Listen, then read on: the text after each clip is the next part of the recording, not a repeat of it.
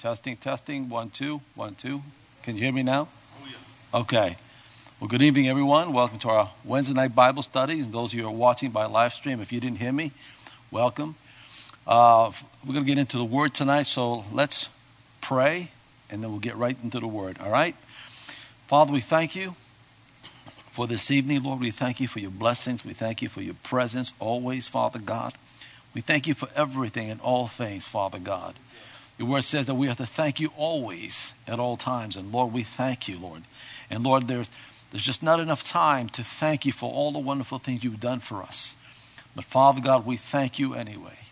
We honor you and we glorify your name this evening. Father, we thank you for the Holy Ghost. Holy Spirit, have your way. Do your stuff. Work through me, speak through me, Lord God. Let it be all you and not of me. And Lord, for this we thank you as we wait, expecting to hear, Lord God, what you have to say. And for this we thank you. In Jesus' name we pray. And all of God's people say, Amen and amen. The story is told about a, a man who was uh, shipwrecked and stranded on a deserted island, an uninhabited island. And uh, he was the only survivor. And after a while, he was able to build a, a hut and he's able to store what little that he was able to salvage from the wreck. That was all that he had. And so every day he would pray that God would deliver him from this island.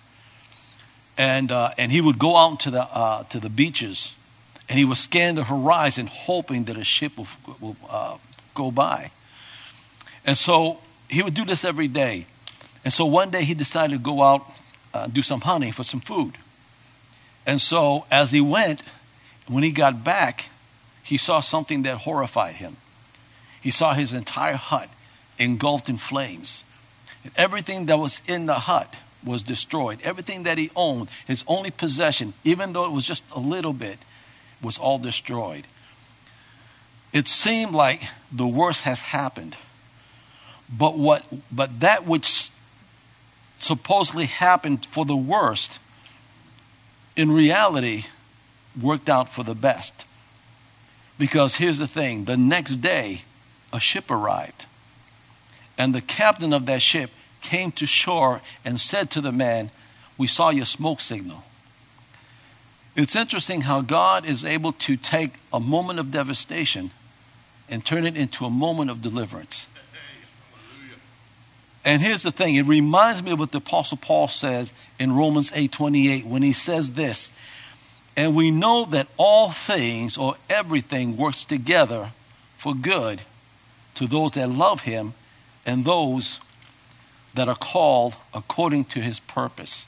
Now, what's interesting is that the word working together is a verb that's written in the present tense, which indicates or emphasizes the continuing activity by God.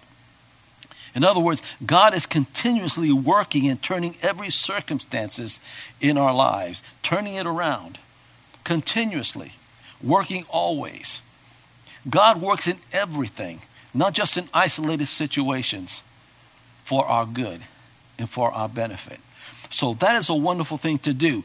And, and if we place our lives in God's hands and totally trust Him, then it doesn't matter how bad things are, doesn't matter how troubling things may be, God will make a way.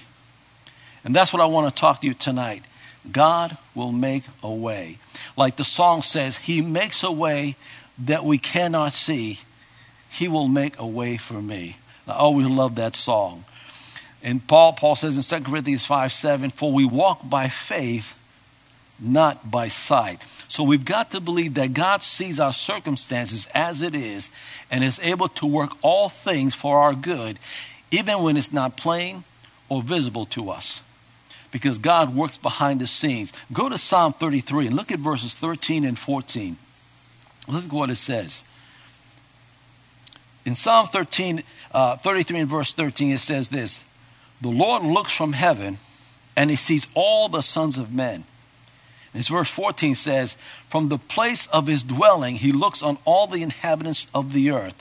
So, what the psalmist is really saying is that God has an excellent view of the entire human race. He sees everything, all of our circumstances, all of our struggles. He sees everything. In Exodus chapter 3 and verse 7, when God appeared to Moses and spoke to him through the burning bush, this is what God said about his people to Moses. He said in verse 7 Then the Lord told him, I have certainly seen the oppression of my people in Egypt. He says, I have heard their cries of distress because of their harsh slave drivers. And yes, I am aware of their suffering. In other words, God sees their afflictions, God hears their cry, and God is aware of their struggles because God sees all. And He has a perfect audience, a perfect view of the entire human race. There are, there are Christians today that are going through, through extreme troubles, that, that are in situations where they feel like it's an impossible situation. And, and there are Christians who feel that they're completely trapped, hedged in, overwhelmed with no solution in sight. There are many Christians who feel that the things that they ask God for seem unlikely for God to make it, for, for, make, for, for it to come to pass.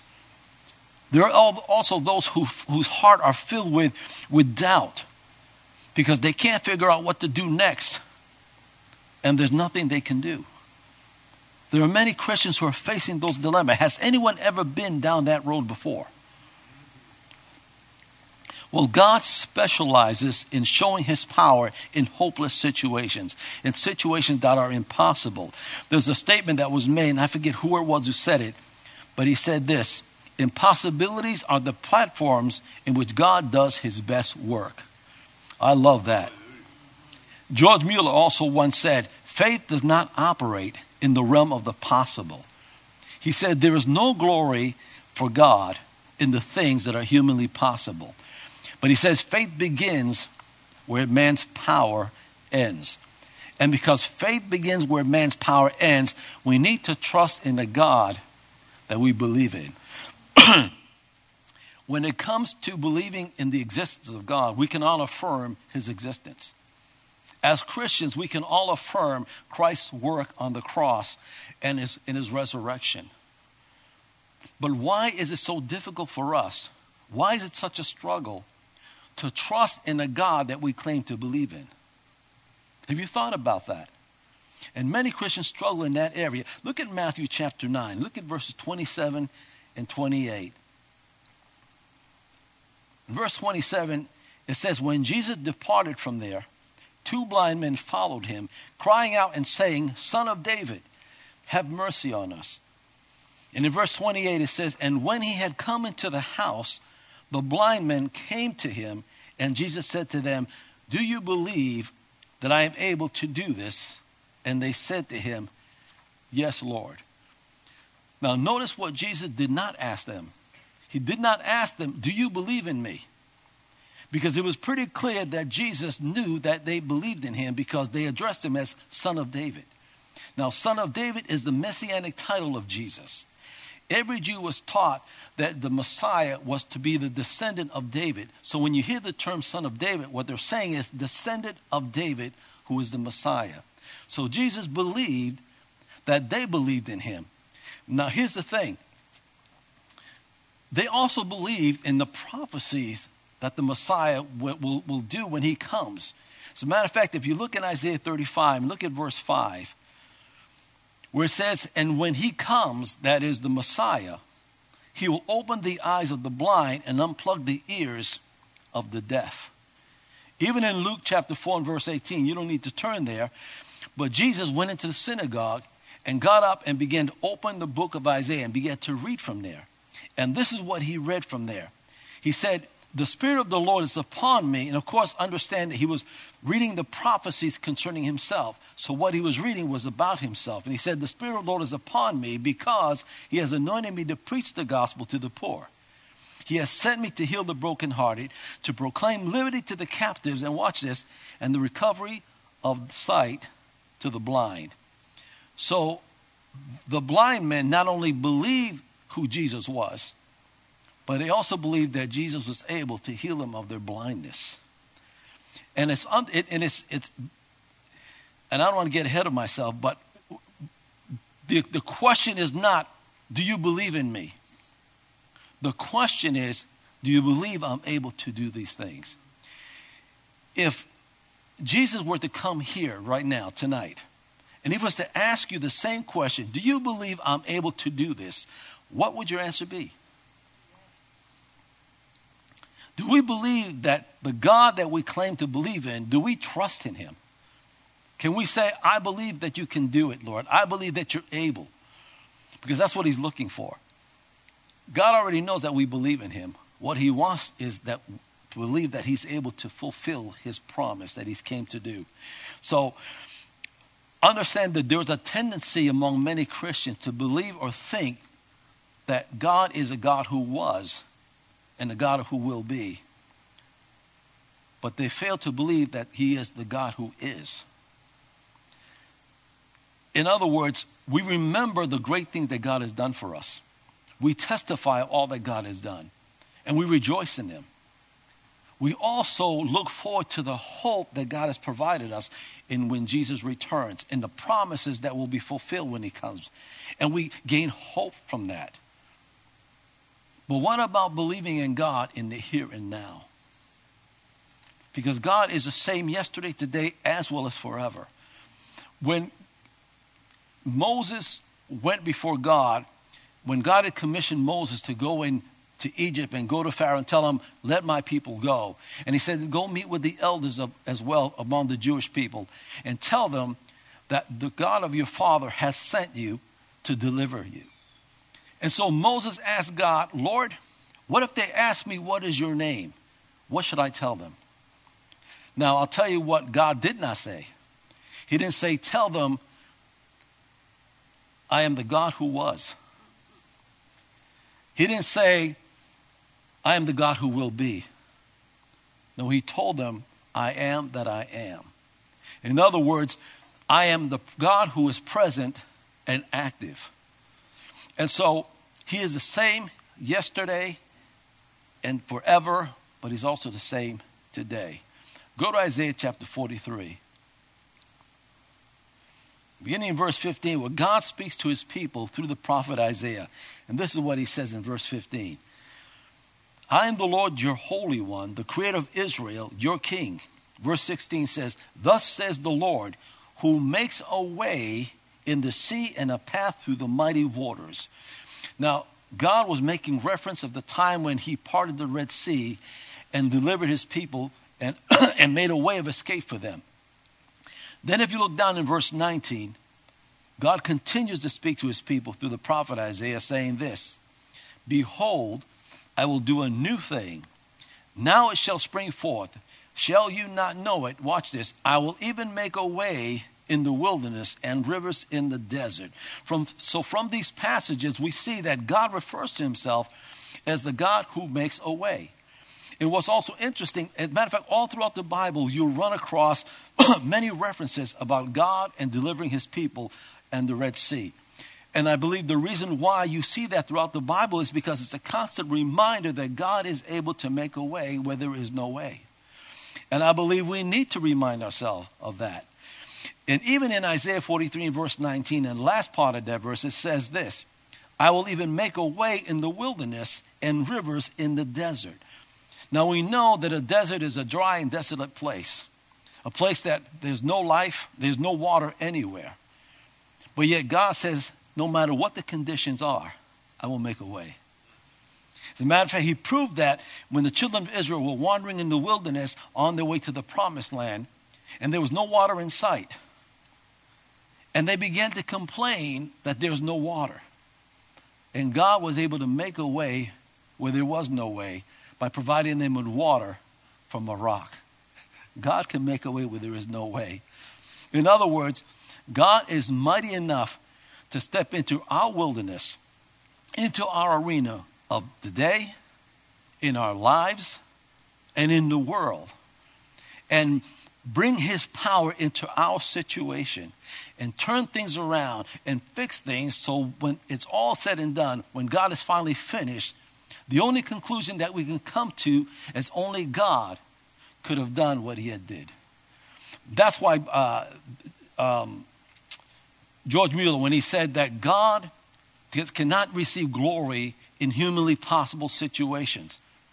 He can only receive glory in humanly impossible situations. And so, and that is so important to know because whatever God does, He always receives the glory because He's God.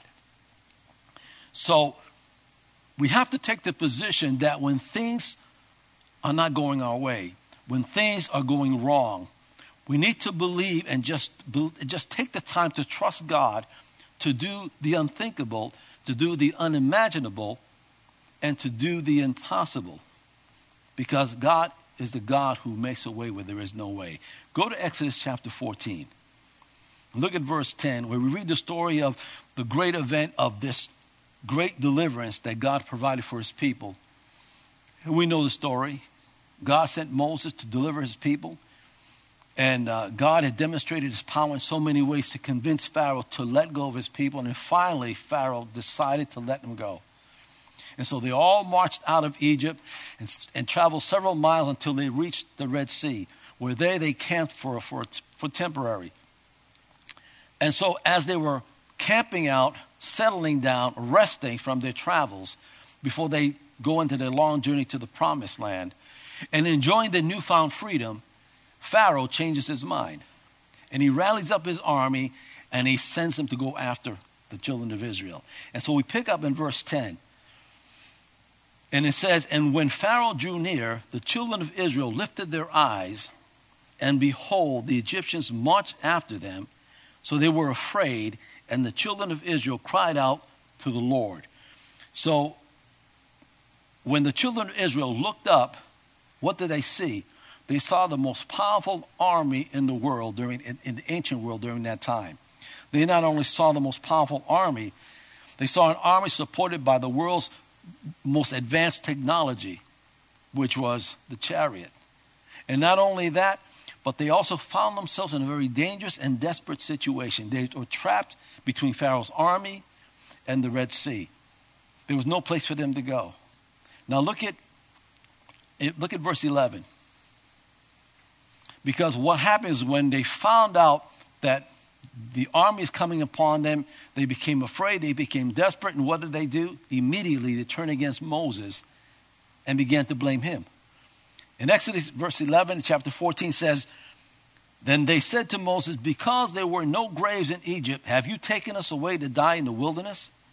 Why have you so dealt with us to bring us up out of Egypt?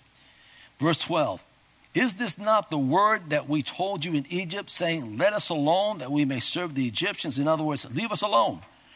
For it would have been better for us to serve the Egyptians than we should die in the wilderness. So, in their desperation, they played this blame game because they were caught between a rock and a hard place, between Pharaoh's mighty army and the Red Sea. So, what do you do? What could they do? And, and on top of all that, they didn't believe that God could deliver out of their situation. Now, keep this in mind. God has just demonstrated his power by delivering them out of Egypt. And now they find themselves in another situation, and yet they couldn't believe that God was able to deliver them from that situation. For many of us, we also kind of view our lives like the, like the children of Israel. Like we're caught between a rock and a hard place, and there's no place to go. And that's how they felt. But there seemed to be no way of escape. There, was, there seemed to be, when they look around, there was no place for them to go. So imagine, put yourself in their situation, put, them, put yourself in their spot. And you have this entire army coming after you, and you've got no place to go. Imagine the fear, the desperation, the anxiety that one feels when they find themselves in that situation. And then knowing that there's no place to go. You're trapped.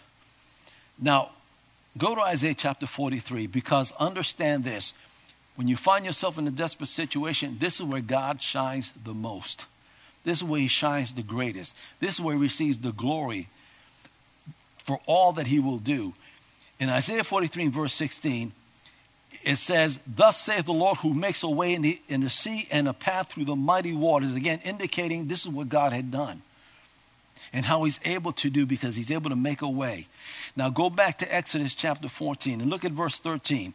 After they panicked, after they became afraid, after they began to blame Moses for being in the situation that they're in, Moses decides to give them some instructions on what to do.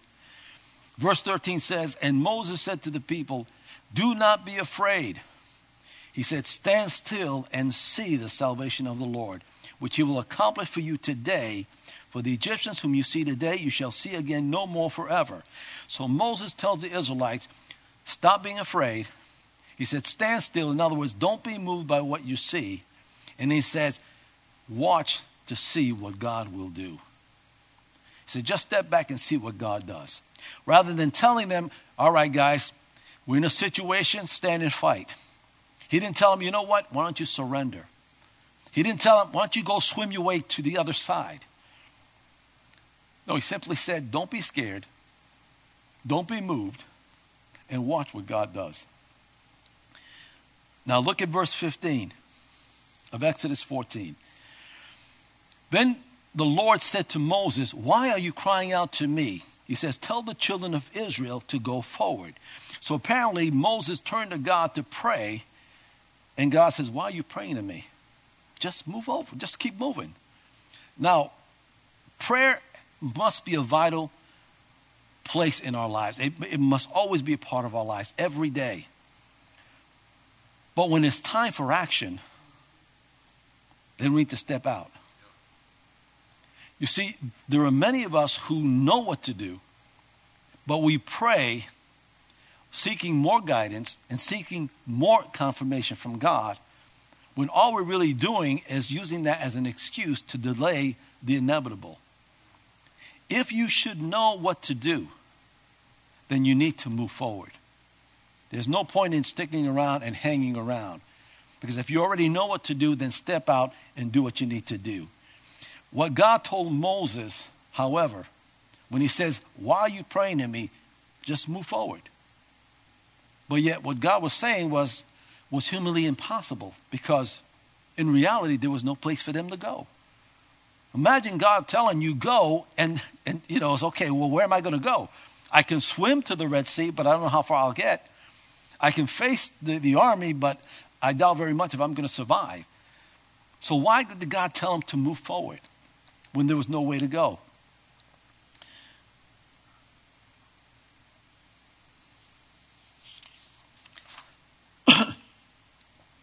Here is where our viewpoint and God's viewpoint is different. Where God's people could not see any way out of this situation, God sees what they could not see which is a way out. Understand this God saw the problem already way before his people saw the problem. In other words, he saw the problem ahead before his people saw the problem. And he not only saw the problem before his people did, but he already provided a solution for that problem. So when God says move forward, he already had an answer. He already had a, a, a provision. Look at uh, Psalm 77, verse 19. Again, we see a, a, an account of the Red Sea crossing of God's people in the book of Psalms. Look at what it says Your road led through the sea, your pathway through the mighty waters. Watch this a pathway no one knew was there. See, God's people could not see a way out of their situation, but the solution was already there. The solution was present. As a matter of fact, the children of Israel was not in any danger at all. But they couldn't see it. But yet God did. Because the reason why is because God already made a way out. He made a way, a pathway, as the scripture says, that no one knew was there. And keep in mind, again, I'm trying very hard not to get ahead of myself. There was a solution to their problem that he already solved for them. Think about this, this whatever situation you might be going through, you might think that there's no answer. You might think that there's no way around it. But God, but understand this, God already saw the problem before you faced it. And when he saw it, he already provided a way for your problems. He already provided the solution. You just have to trust that. As a matter of fact, before God's people even left Egypt, God already prepared the way for their journey all the way to the promised land. In other words, God already set the course of his people from Egypt all the way to the promised land. The problem is that the people didn't know that. And here's the thing God also provided or set a course for us in our lives. Before you and I we became born again, before you and I was even born into this world, God already set our course. He's already prepared a path for us. He has already made a way for us. But that does not mean that we're not going to face any bumps along the way. Because when He set our course and, and made a way for us to travel to reach our promised land, He saw all of the bumps, all of the trials, all of the obstacles that we're going to eventually face. But every bump that He sees, every trial that He sees, every struggles that He sees in our lives, He's already provided a way out. He's already provided a solution. God will make a way where there is no way. Go to Isaiah chapter 43 and look at verse 2. God saw the problem even before his children even saw it, and he already provided the way for them. In Isaiah 43, verse 2, it says, When you pass through the waters, I will be with you. And through the rivers, they shall not overflow you. When you walk through the fire, you shall not be burned, nor shall the flame scorch you. Notice what it doesn't say. It doesn't say if you pass through the waters, it says when you pass through the waters. It doesn't say if you pass through the fire, it says when you pass through the fire. It doesn't say when others pass through the waters, it says you when you pass through the waters.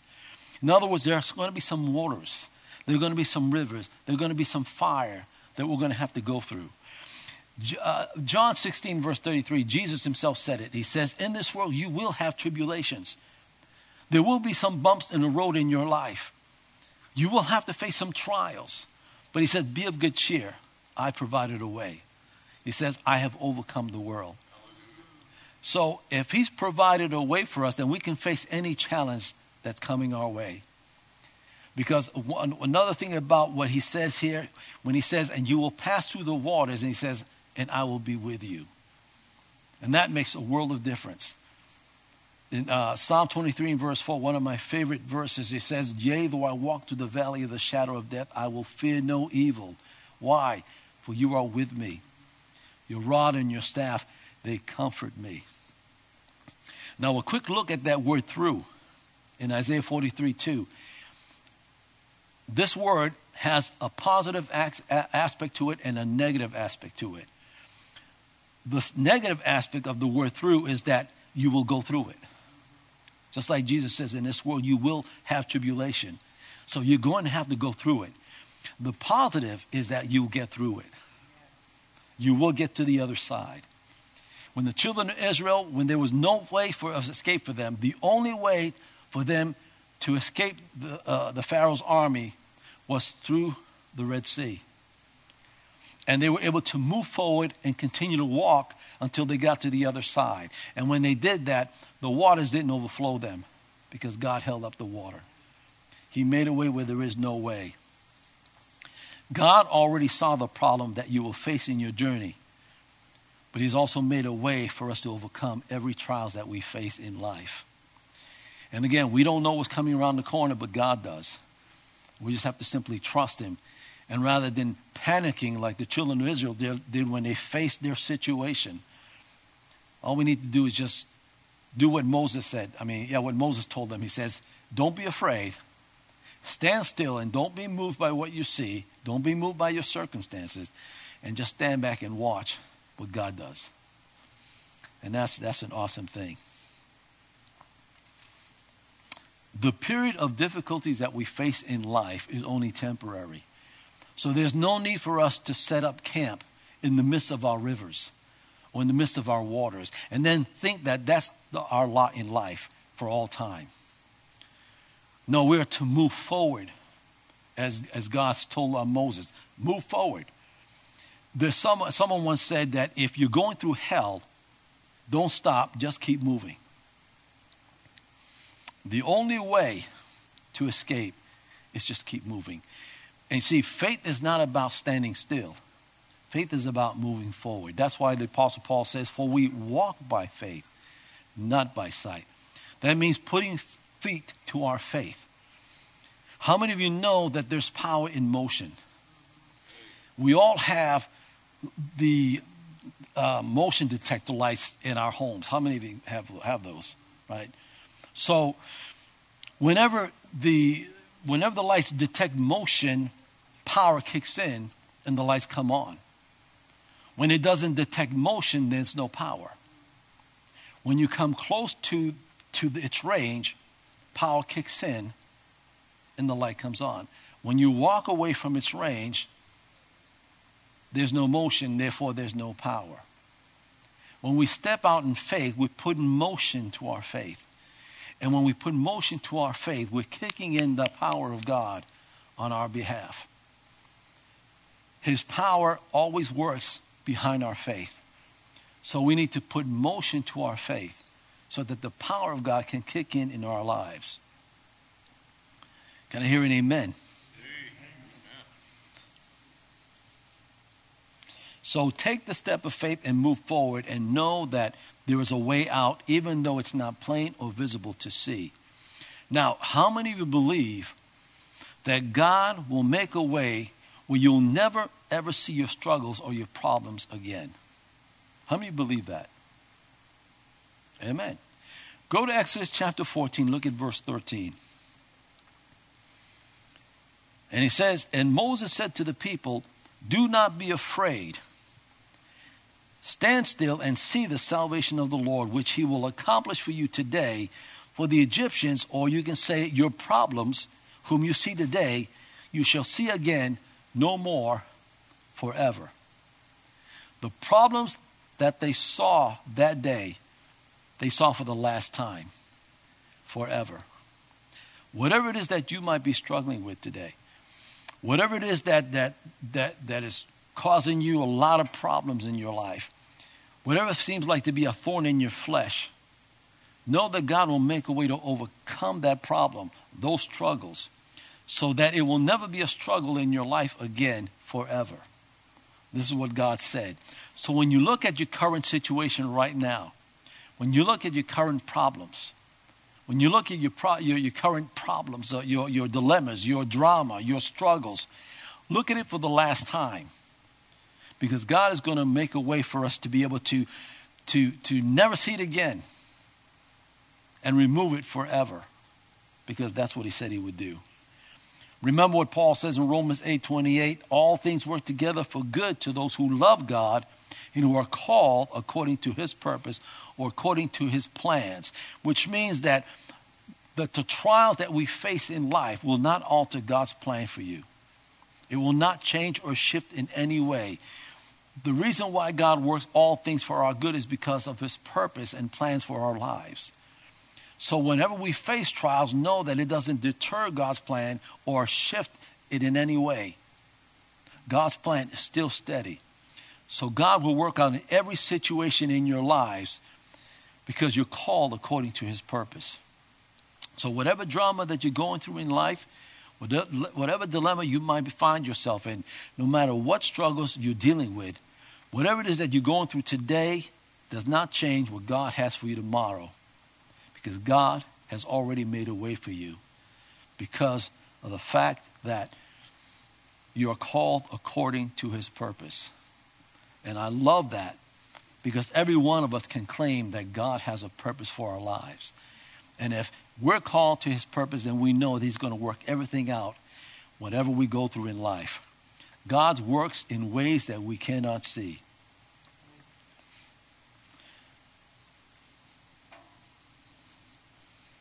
Now go to Exodus chapter 14. Look at verse 21. Because it's not just how God will make a way, it's how God makes a way. In Exodus 14, in verse 21, listen to what it says. Then Moses stretched out his hands over the sea, and the Lord caused the sea to go back by a strong east wind, and all that night, and made the sea, excuse me, into dry land, and the waters were divided. In verse 22 says, For the children of Israel went into the midst of the sea or through the sea on dry ground, and the waters were a wall to them on their right hand and on their left. So the scripture here reveals three elements that God uses to make a way of escape. First, he uses the human element by calling Moses to stand and stretch out his hand over the sea. Then God steps in and uses supernatural element where he says that Lord caused the sea to go back. And then using the, the natural element by calling the strong wind from the east. So God uses all three elements together to deliver his people to make a way where there is no way. Now that doesn't mean that God uses the same uh, the same thing in every situation, because God is such a, a, a versatile God. He'll do things in whatever ways He can do it. He can do it. He can just use human element. He can use the natural element. He can use supernatural element. He can use all three combined. But God is such a versatile God that it doesn't matter how He does it. It's the fact that He does it. And we can't figure out how He does it. We just have to believe that He is and that He is able to do what He said He would do. The Bible says that God, that all things are possible to those who believe, and with God, all things are possible. So we may not understand how God does things, and it's not us, it's not up to us to understand it. It's not up to us to try to figure it out. How many of you have ever tried, or let me say it like this. How many of you have tried, how many of you stayed up nights trying to figure out how God is going to do it? How God is going to get us out of our situation. There were many nights I've lost some sleep trying to figure out how God was going to do it. Maybe God will do this, or maybe God will use this person. Or maybe God will cause this to happen. And all we're doing is losing sleep. Why worry about how God does things? God can do anything and use anything to make a way where there is no way. Just simply trust that He's going to do it. And don't worry about how. And of course, the results in Exodus chapter 14, and look at verse 30 and 31. This is the result of God making a way where there is no way. He says, So the Lord saved Israel that day out of the hand of the Egyptians and saw Israel and saw the Egyptians dead on the seashore. You can also say it this way. And Israel saw their problems dead on the seashores. And when God makes a way where there is no way and, and delivers us from our problems, we can look back at our problems and say, Our problems are dead. Our problems are no more. It's done, it's over with. And in verse 31 says, Thus Israel saw the great work which the Lord had done in Egypt. So the people feared the Lord and believed the Lord and his servant Moses. So when there was no way back and no way forward, God does what he does best. He makes a way where there is no way, and he comes through us and comes for us, comes through for us in, in a way that seems impossible. But that's what God does. He operates in the realm of the impossibilities. And I thank God for that. Now, you remember when I said back earlier in this message when Jesus asked the two blind men in Matthew 9 and verse 28. Do you remember that? Remember the question? The question was, Do you believe that I am able to do this? Okay? To expect God to make a way where there is no way, you've got to believe that God is able. Go to Ephesians chapter 3 and verse 20. It's one of my favorite verses in the Bible. And I'm sure that you're all familiar with this verse as well. Verse 20 says, Now to him who is able to do exceedingly abundantly above all that we ask or think, according to the power that work in us. Now, Paul says that God is able to do, which means that God is able to, to, to uh, use his ability to make something happen. In other words, he has the ability to make something possible. And that word able in the Greek is the Greek word dunamis, which means God's supernatural power. Now, when, when Paul wrote this, he used very descriptive words to describe God's ability. He says that God is able to do or to make something happen exceedingly, abundantly, and above all. Now, he could have just said, God is able to do all that we ask or think, but he chose to use descriptive words. And he, is, and, and, and he chose it in order to, to describe the magnitude of God's ability to do what he says he's going to do. So let's take each one of these words and let's just break them apart. And let's start with the word exceedingly. The word exceedingly means uh, over and above or beyond, like an endless line. Then you have the word abundantly, which is a combination of three words that make up one word. One of those words is to go beyond, which is similar to the word exceedingly, but it's different though because we're not talking about just going beyond. We're talking about going beyond, beyond. And it's not just going beyond, beyond, but going beyond, beyond anytime, any place, and any cause, and in any situation. The word abundant also uses the word excessive. Now, the word excessive comes from the word excess, which means to have a surplus of things, to have an overabundance of things, or to have a superabundance of things. Excessively also means to a greater degree or in greater amounts than is necessary or than is normal. In other words, the word abundantly means that God is able to do more than enough or way more than you need than is necessary. All right, are you with me? Yeah. All right. A good example of that is the story of King Amaziah. And uh, when he became king of Judah, now keep in mind that the kingdom of Israel was a divided kingdom. Right, you had your 10 tribes, which were called the northern kingdom, and then you had the two remaining tribes, which were the southern kingdom, which is the kingdom of Judah. Amaziah became king of Judah. And so he counted how many men he had, and he had 300,000 300, well trained men, fighting men. That was his army. But he went and hired 100,000 more men from Israel, and he paid 100 uh, talents of silver, which is the equivalent of 7,500 pounds of silver, for 100,000 men from Israel. Now, the Bible says that a man of God, and some believe he's a prophet, came to the king and said, You cannot do this. You cannot hire these guys to fight with you because God is not with Israel. And he says, And if you go into battle with these same guys, you're going to surely be defeated. But the problem was, is that King Amaziah already paid for their service. Have you ever paid for something and, and, and you regretted it? You paid a lot of money and you realize, oh man, what did I do? You regret the money that you, that you, that you squandered and that you wasted because you wish you didn't have to do it and you wish you could get your money back. But in this case, you couldn't get your money back. So we pick up over in Second Chronicles chapter 25 and look at verse 9. It said, Then Amaziah said to the man of God, But what shall we do about the hundred talents which I have given to the troops of Israel? And then the man of God answered, The Lord is able to give you much more than this. Hallelujah. The word much more in the Hebrew means to multiply or to increase exceedingly. In other words, what the man of God was saying is God is able to multiply and increase exceedingly more than what you spent on that 100,000 men.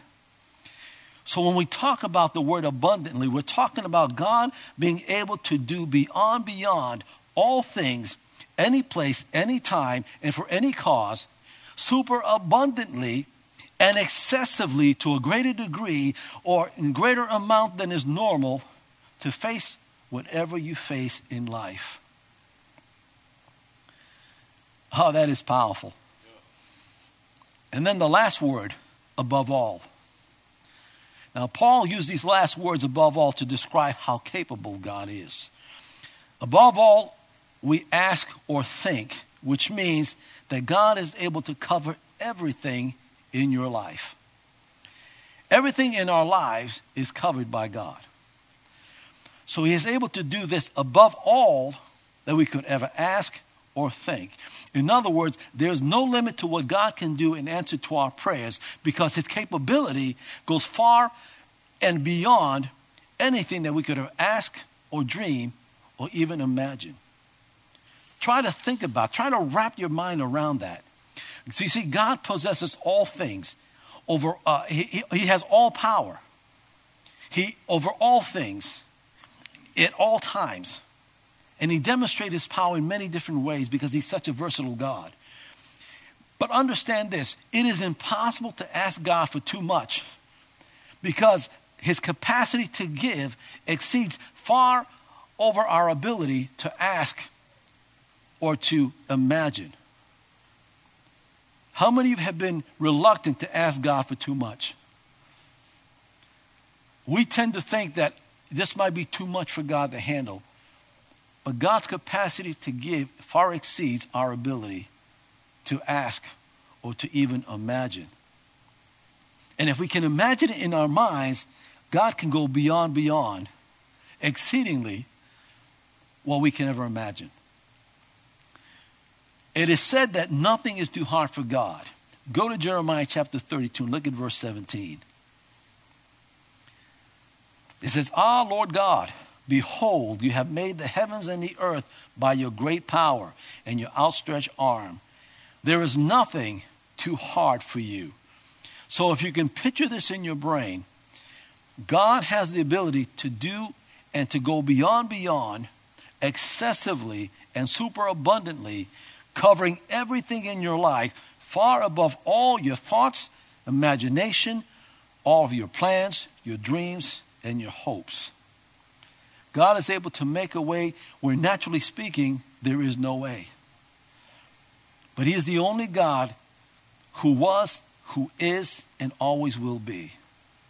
That is who He is. Now go to Exodus chapter 20, 13 as we come to a close. God is powerful enough and able enough to make a way where there is no way. His hand is powerful enough to do that. In Exodus chapter 13 and verse 3, it says, So Moses said to the people, This, this is day, this is a day to remember forever. He says, The day you left Egypt, the place of your slavery, today the Lord has brought you out by the power of his mighty hand. There's something powerful of God's, about God's hand it's the same hand and outstretched arm that created the heavens and the earth. And it's that same power that God uses to make a way where there is no way. But understanding how is not a requirement for you to believe God. And that's so important to understand. We just have to believe that He is and that He is able. Look at Proverbs 3 and verse 5. It says, Trust in the Lord with all your heart and lean not to your own understanding or your own imagination or insight. Notice the order here. He says we have to trust God first and leave our imaginations, our knowledge, our understanding out the door. Just simply trust in Him. In other words, don't try to figure Him out. It's not up to us to understand how, it's up to us to simply believe God. So when God makes a way, when there is no way, it is beyond our comprehension. So you cannot understand it. You will not understand it. But that's all right. Just receive it and thank God for it. Remember that God's viewpoint is much different than our viewpoint. If you were to, how many of you gone to the Bristol parade back in the 4th of July? So when we go to a parade, we try to find the right spot for us to watch the parade, right? After fighting through the crowds and parking and everything else. And, uh, and so we find our spot. Then we watched the parade. We watched the parade one float at a time and one marching bat at a time. Okay? God, however, sees the entire parade at one time. That's the difference between his viewpoint or his perspective than, than ours. Or you can say this say a man stands out on the ground in the middle of a downtown like Boston, right? Now, if you ever went to downtown Boston, you, you see all these tall buildings, right? So the man who stands in the middle of downtown cannot see up or out simply because he's surrounded by buildings that are much bigger. All right? So all he can do is stand in the corner and then look down one street and look out the other and be able to see just a few blocks in front of him. That's how he's able to view. That's, that's as far as he's able to view. However, if he goes on a helicopter and he ascends to a higher position, those buildings that was once tall now don't look any bigger than his thumb. And that's because he's, he's, he's gone high enough to see the whole picture. As long as you're on ground level, everything looks so big. Your marriage problem looks big. Your money problem looks big. Your job problem looks big. Your people problem looks big. Right? When you're on ground level. But if, if, if we allow God to help us to see things from His perspective, allow us to see things the way He sees it, then all of our worries would begin to become, become a, little bit, a little bit smaller than what it really is. But we have to see things through God's perspective. In other words, we've got to believe that He sees what is not visible to us because He sees the whole picture. But if we can see him, what He sees through the eyes of faith, then we're able to not worry about the things that we're dealing with every day. The things that we worry about so much become so much smaller because we see things from God's uh, perspective. We all know that is Satan's strategy to steal, kill, and to destroy our faith. This is what he does. If he can believe, he can, if he can make you believe that there's no way out of your situation, then he's done his job. He wants fear to overwhelm us, to consume us, and take our focus off of God, who is able to do all things that are impossible. But, he want, but, but Satan does not want us to focus on that. He wants us to focus on the problem. He wants us to feel that there's no way out. Have you ever met somebody who was in who was always had problems and they can't see their way out and so they feel that this is it. This is my lot in life. And I'm not going to have anything else but the problems that I have. Have you been around people like that? It's the kind of people you don't want to be around. But Satan wants you to believe that there's no escaping your problems. But we need to remind ourselves that no matter how much you don't understand life as it is right now, no matter how difficult it may seem and no matter how hard it gets, don't give up. Don't throw in the towel. Because God is about to do something. But you got to believe that. If God is with you and if God is for you, that same God who spoke life into you, the same God that has saved you, the same God that knows the beginning from the end, the same God that has delivered you, the same God that loves you, if that same God is, if you're with him and he's with you and he's for you, then who can stand against you? Who can mess with you? I like what Pastor Ray once said says, You mess with them, you're messing with me. You know, and, and you know, that could be one of God's people, his wife, his family. You mess with the family, you mess with him. You mess with my family, you mess with me. You mess with God's family, you're messing with God. I like what the great missionary Elisabeth Elliot says. She says, True faith goes into operation when there are no answers. Have you ever been to a place where you had no answers? That's where faith begins. True faith. But we need to look at our situation from God's viewpoint as God's opportunity to perform a mighty work for all to see. To the children of Israel, when they found themselves at the Red Sea, they thought this was the end of the road for them. They thought that this was a dead end. It looked like a stumbling block to their promise for freedom. But again, if we look through God's viewpoint and believe that God is able to make a way where there is no way, then it's no longer a dead end. It's God's opportunity to do a mighty work. So if you're facing a dead end in your life, in your marriage, in your finances, in your job, in your future, in your spiritual lives, maybe you've run into a dead end emotionally or relationally. Know this if we trust God and move by faith, even when you don't see a way out, God is able to make a way where there is no way because He's already provided the solution. You might think you're in danger, but you're not Because God's already solved the problem. You may be filled with anxiety, but you don't need to because God has already made a way. You simply just stand there, don't be afraid, and see what God is about to do. Your dead end is God's opportunity to make a way out of no way. Believe that He has already made a way for you. And remember that He's able to work together everything in your favor. God is never caught without a clue on how to solve a problem because He's already solved it. So stop doubting, stop questioning, stop second guessing God, and just simply trust Him. Trust in the Lord or in the God that you believe in. Have confidence in His ability to make a way when it comes to your situation.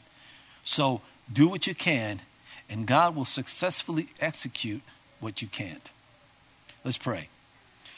Father God, we thank you for your word. We thank you, Father God, for instilling in us a confidence to know, Lord, that you can make a way where there is no way. Father, drill that in our minds and in our hearts so that whatever we face in life, we know that you've it already before it came. You know that you've already solved it, Lord God, before we got to that problem. And Lord, we thank you, Father, that we can stand and believe and not be afraid and not be moved by what we see. Father, let us keep our focus on you at all times, no matter what comes our way. We thank you, Father, for setting our course in life. Thank you for preparing us for what's ahead. And Lord, we thank you, Father God, for all that is said and done. We thank you for ministering to your people tonight, those that are here and those that are watching by live stream, Father. I thank you, Father, that you're speaking directly into their hearts and into their lives. I thank you, Father God, that you're meeting them right where they are. I thank you that you've had a word for them tonight. And Lord, I just give you glory and honor and praise for ministering to them through the power of your word and for the power of your spirit tonight. And Lord, for this we thank you. In Jesus' name we pray. Amen.